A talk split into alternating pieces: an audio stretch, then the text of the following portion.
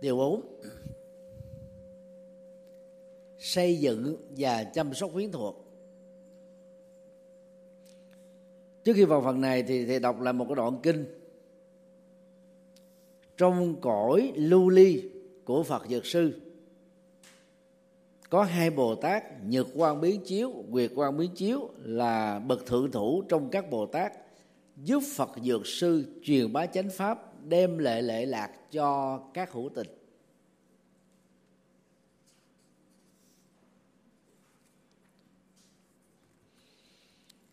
ở đẳng cấp siêu việt như đức phật mà vẫn cần phải có quý thuộc. Nó đủ là quý thuộc bồ đề.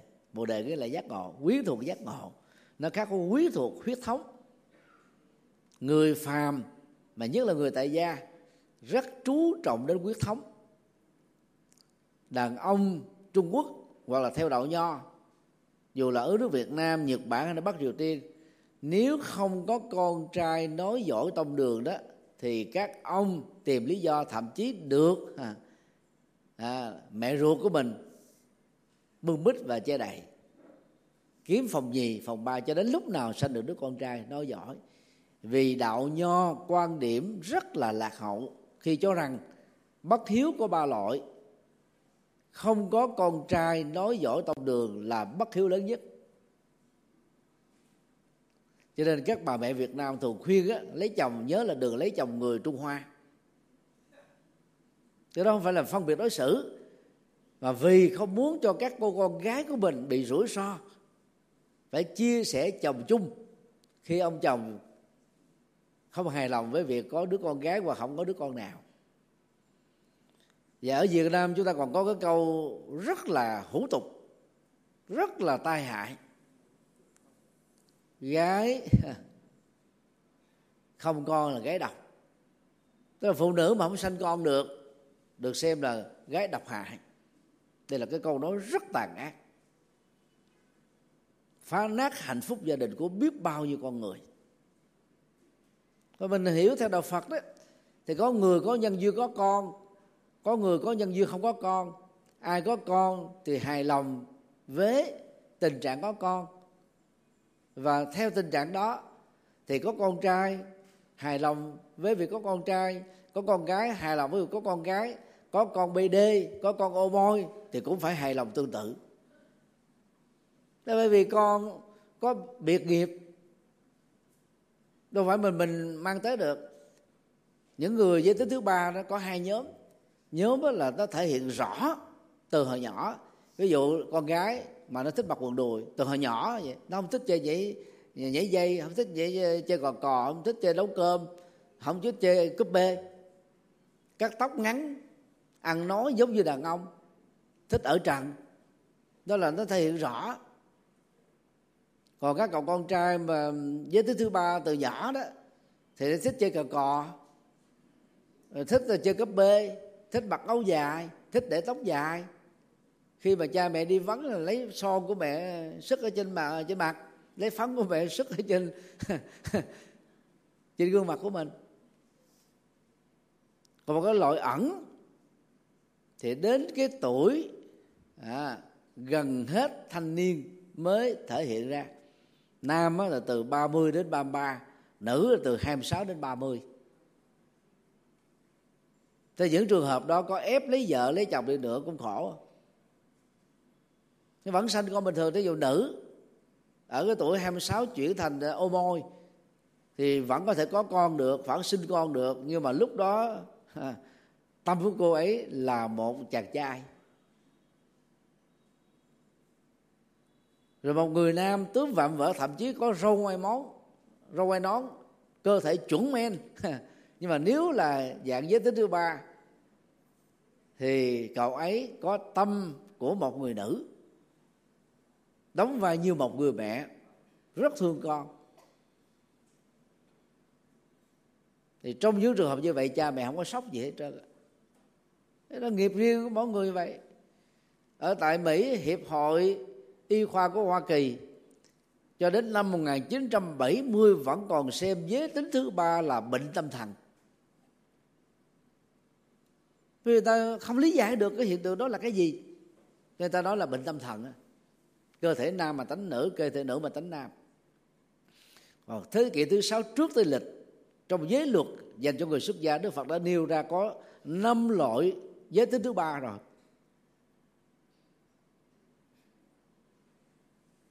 Và đức phật không cho phép người giới tính thứ ba đi xuất gia. Vì ở chùa nam vì thân nam nhưng mà tánh nữ thì thưa các thầy. Còn là người nữ ở chùa ni thì thưa các sư cô. À, vì lý do đó mà đức phật không cho xuất gia. Cho trước khi truyền giới đức phật ờ, ờ, đưa ra cái quy định một trong 13 cái câu hỏi thẩm vấn và yêu cầu đương sự phát tâm xuất gia phải thực tình khai báo thì trong đó có câu nếu là nam á, anh hoặc là cậu có phải người giới tính thứ ba không? Còn nữ à, cô hay là em hay là con có phải là người giới tính thứ ba không?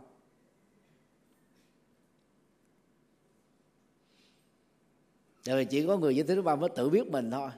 Còn những người không có kinh nghiệm đâu có biết được.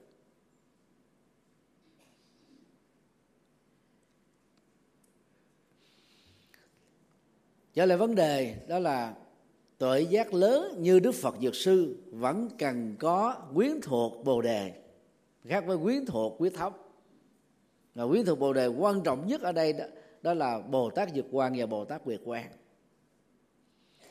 một đoạn khác trong kinh dược sư mô tả như sau. Đức phật dược sư có tám bồ tát vân thù sư lệ đức quan thế âm, đức đại thế chí, đức vô tận ý, đức bảo đàm hoa. Bồ tát di lặc, bồ tát dược dương, bồ tát dược sượng hỗ trợ đồng hành và giúp cho những người đang trong giai đoạn hấp hối. Tức là đứng trước cửa tử nếu chưa đủ tiêu chuẩn tái sinh về cõi Phật Tây phương của Phật A Di Đà thì tám vị Bồ Tát này đã hỗ trợ tái sinh về cõi Phật Đông phương của Đức Phật Diệt Sư.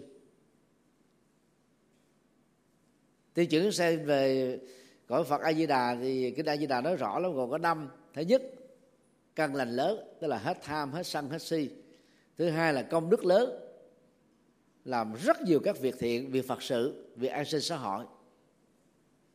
Thứ ba tạo nhân duyên tốt lớn tức là tạo thuận duyên giúp đỡ dẫn dắt hỗ trợ nhiều người. Thứ tư quán pháp âm tức là lấy dữ liệu của cuộc sống thực này để xây dựng Phật pháp để không có trốn khỏi cuộc đời này. Và thứ sáu đó sẽ là thứ năm đó, là niệm Phật với tâm bất loạn. Thực ra đó, niệm phật với tâm bất loạn đã khó rồi. Bốn yếu tố đầu còn khó hơn nữa. Nhưng mà rất nhiều các giảng sư, pháp sư, tịnh độ tông đã phương tiện bỏ đi bốn yếu tố đầu, chỉ giữ lại niệm phật với tâm bất loạn là được sanh tây phương. Do hiểu sai, một trong 48 lời nguyện của Đức Phật A Di Đà khi còn là tỳ kheo pháp tạng. Thực ra phát nguyện dựa vào lòng từ bi. Còn hành đạo là dựa vào nhân quả. Hơn nữa, Phật A Di Đà phát nguyện khi ngài còn là tỳ kheo pháp tạng, chứ không phải lúc đó là Phật A Di Đà có những phát nguyện không thể nào thực hiện được. Thí dụ, tôi nguyện độ hết chúng sinh, còn lâu mới nguyện hết độ độ hết được. Người Việt Nam mình trăm triệu người độ hết được không? Không?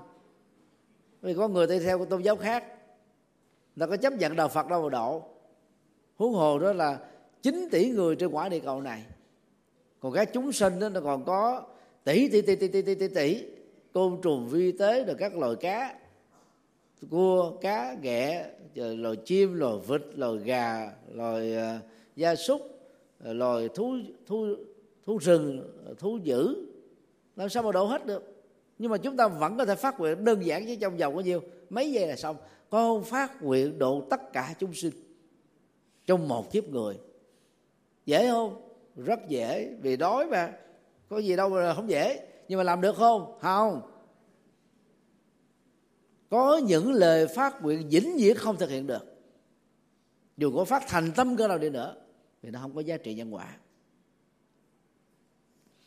Cho nên, tu theo đạo Phật tịnh độ, chúng ta phải dựa vào cái A Di Đà như vậy, ai mà chưa hội đủ được năm điều kiện như trên, mà muốn sanh về tịnh độ tây phương, xin lỗi, tịnh độ đông phương của đức phật diệt sư, thì tám vị bồ tát đi trên đó sẽ trợ giúp. Trợ giúp cũng phải giúp trên nền tảng nhân quả chứ các vị bồ tát đâu có thể dùng thần lực biến chúng ta trở thành hạt cát để trong lòng tay mình. Sau đó nắm lại như này bà dùng qua một cái có mặt ở cõi phật dược sư, thả mình xuống. Chuyện nó không có. Nếu có có trong giấc mơ. Mà mơ thì không có thật. Còn trợ giúp vẫn là giúp chúng ta về chân lý, về phương pháp. Công việc còn lại là mình phải đi.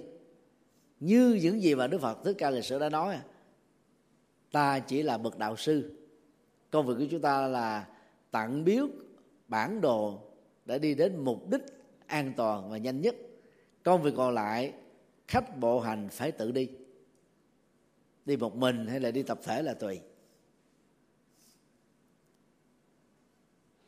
Như vậy, ngoài hai vị bồ tát cao đệ, thì phật dược sư còn có tám vị khác là quyến thuộc bồ đề.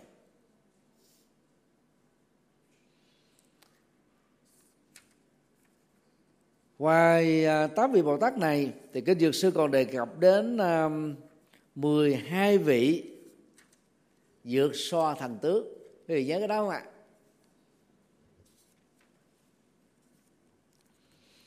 Gồm có cung tỳ la, phạt chiết la, mê suý la, an để la ác nể la, sang để la, nhơn đạt la, ba di la, ma hổ la, chân đạt la, chiên đổ la, tỳ yết la. Và cùng với hàng ngàn quyến thuộc dược xoa ở trong bản dịch của ngài nghĩa tịnh vào thế kỷ thứ tư về cái dược sư đó, thì mỗi một vị thần tướng dược so này đó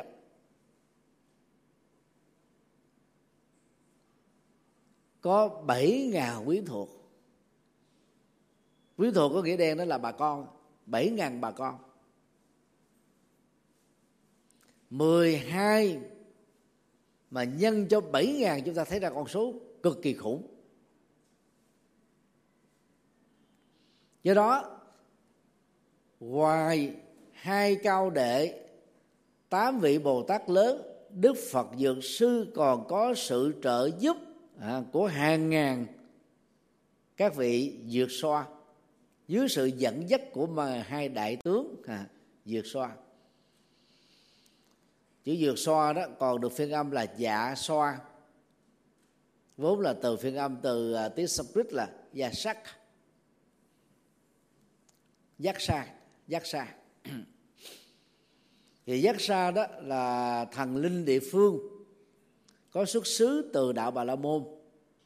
Và khái niệm và giác sa đó tức là thần dạ xoa hay diều xoa đó xuất hiện sớm nhất vào thế kỷ thứ ba trước tây lịch và phổ biến vào thế kỷ thứ nhất trước tây lịch. Cái dược sư này à, ra đời sau thế kỷ thứ nhất tây lịch. Cho nên đó, chúng ta thấy có yếu tố tiếp biến văn hóa trong bản kinh này ở trong đạo Phật nguyên thủy đó, thì vai trò của thượng đế và các thần linh bị xóa sổ. Vì thượng đế được xây dựng trên nguyên nhân đầu tiên là không thể thành lập được. Thì theo đức phật không có nguyên nhân đầu tiên. Dù đó là thượng đế đối với các nhà duy thần, hay là tâm đối với các nhà duy tâm, hay là vật chất đối với các nhà duy vật thì đều là các tà thuyết. Mà theo đức phật đó, thế giới này đó, nương tựa vào nhau mà hình thành tồn tại phát triển rồi kết thúc. Sau đó nó tạo ra cái quy trình tương tự gồm bốn bước. Cứ như thế, không bao giờ có sự kết thúc.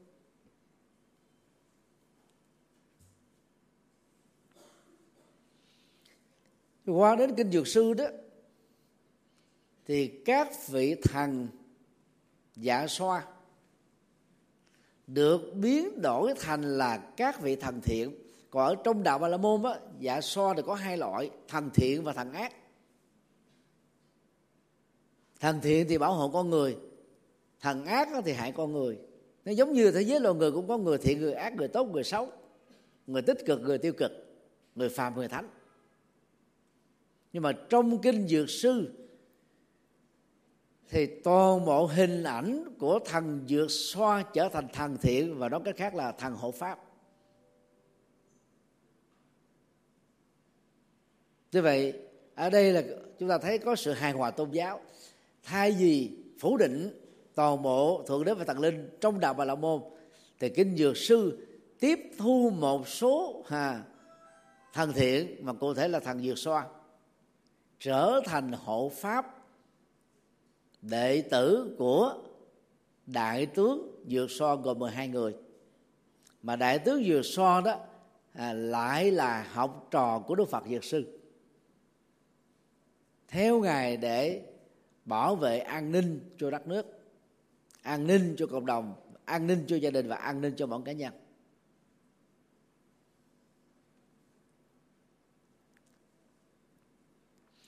Như vậy, quyến thuộc bồ đề của đức phật dược sư rất nhiều, rất đông. Ở chùa giác ngộ, chúng ta sở dĩ làm được nhiều phật sự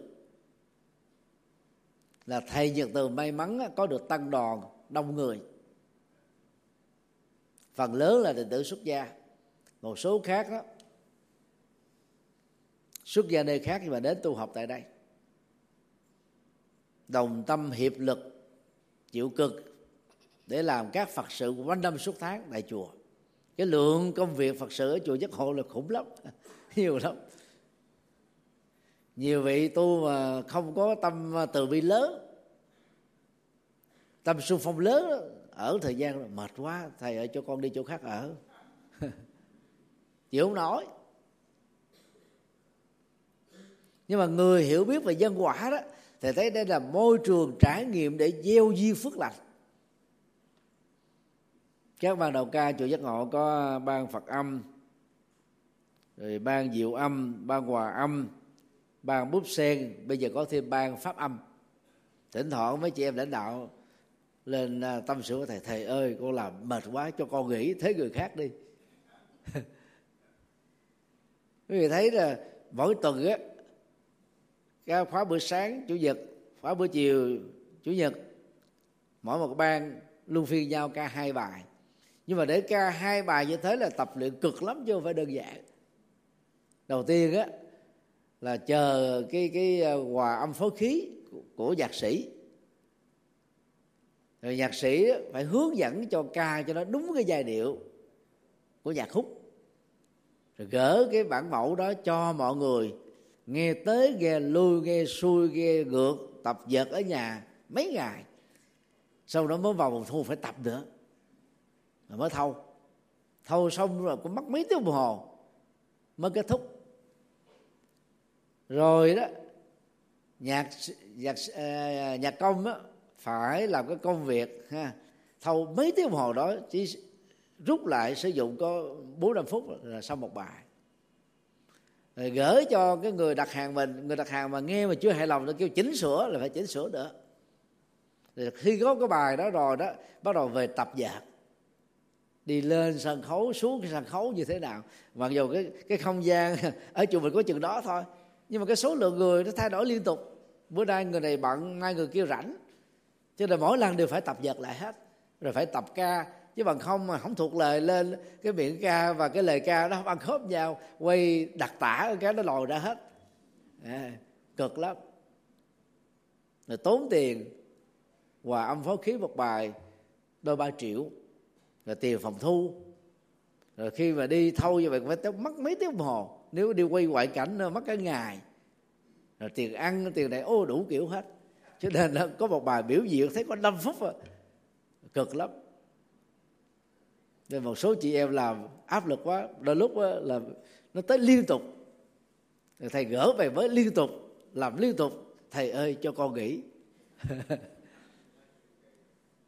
Cho đó là một ví dụ như còn việc uh, gia đình việc chồng con việc vợ con rồi việc làm ăn buôn bán. Nhưng mà nếu ai cũng chọn việc dễ dàng gian khó sẽ giành phần hai đó là hai câu ở trong uh, nhạc khúc một uh, đề người một rừng cây của uh, trần long ẩn. Nó gợi ý chúng ta về cái tinh thần từ bi nhập thế. Tức là tinh vị xung phong lấy hết cái phần cực khó về mình. Đó là người thông minh. Bởi vì cái đó nó tạo ra phước báo và giá trị. Thì trong đời xuất gia cũng vậy còn là sa di hoặc là tỳ kheo mới thọ giới một vài năm đầu.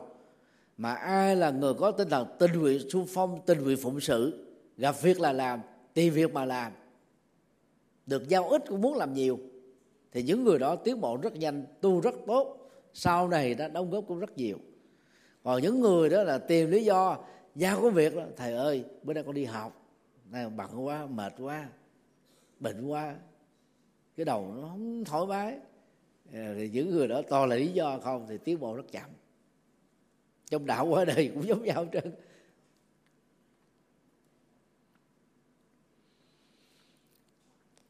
Do đó chúng ta cần phải có quý thuật lớn, quý thuật đông, quý thuật mạnh mẽ để lên tinh thần, để tạo tính đồng đội, tạo ra tính hiệu quả, tạo ra giá trị đóng góp thế đó là cái ví dụ, năm ban đạo ca thôi, quý vị thấy đơn giản mà còn vất vả thế.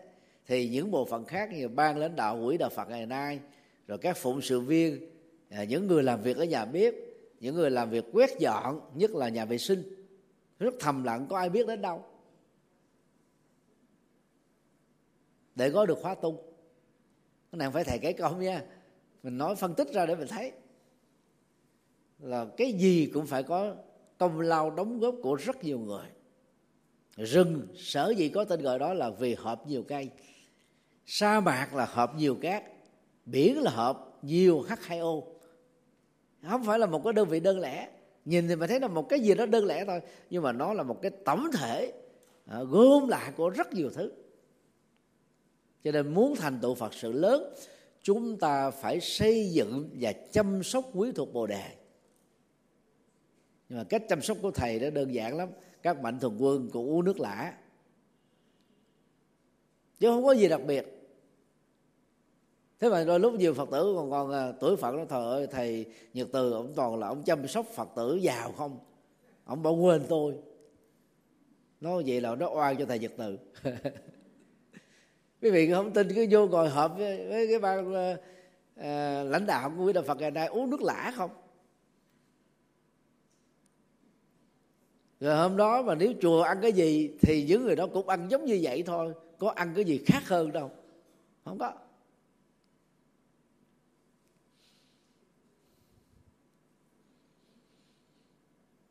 Xây dựng quý thuộc bồ đề trên tinh thần vô ngã và lòng vị tha. Thì những người dẫn thân đó sẽ có giá trị đóng góp lớn hơn.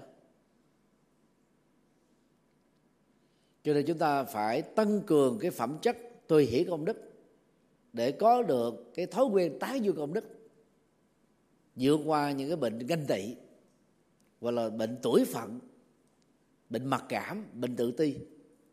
Vì những thứ đó nó làm cho ta suy diễn nhiều lắm, mà suy diễn phần lớn là trật. Như vậy, đức phật dược sư thành tựu được các phật sự là nhờ có một quyến thuộc hùng hậu hai vị bồ tát lớn, tám vị bồ tát đồng hành, mười hai thần tướng vượt xoa. Bảy nhân mười hai là bao nhiêu hả? Tám mươi bốn ha tám mươi bốn ngàn quyến thuộc dược xoa, tức là các thần linh nhỏ, gồm thần nam, thần nữ, thần bd tức là phải đủ thành phần hết á. Chứ còn tướng mà không có lính làm sao ra trận? Vua mà không có tướng, làm sao điều hành? Do đó, giàu có bệnh lâu lâu có lỡ than, thầy ơi, cho con nghỉ. Nhưng mà đừng có nghỉ. Nghỉ ai làm? Thì phải ờ, có những người tình nguyện xung phong đi đầu. Thầy dùng cái từ là con chim đầu đàn quan trọng lắm. Con chim đầu đàn bay vào, về về về phía trước, đàn chim bay theo, quẹo qua tay phải à, là đàn chim qua tay phải bay qua tay trái đàn chim bay qua tay trái. Còn nếu mà không có người sốc phát mang cái tinh thần dẫn dắt như thế thì những cái đàn chim này mất phương hướng rã. Cho nên phong trào nào cũng phải có người hy sinh dấn thân.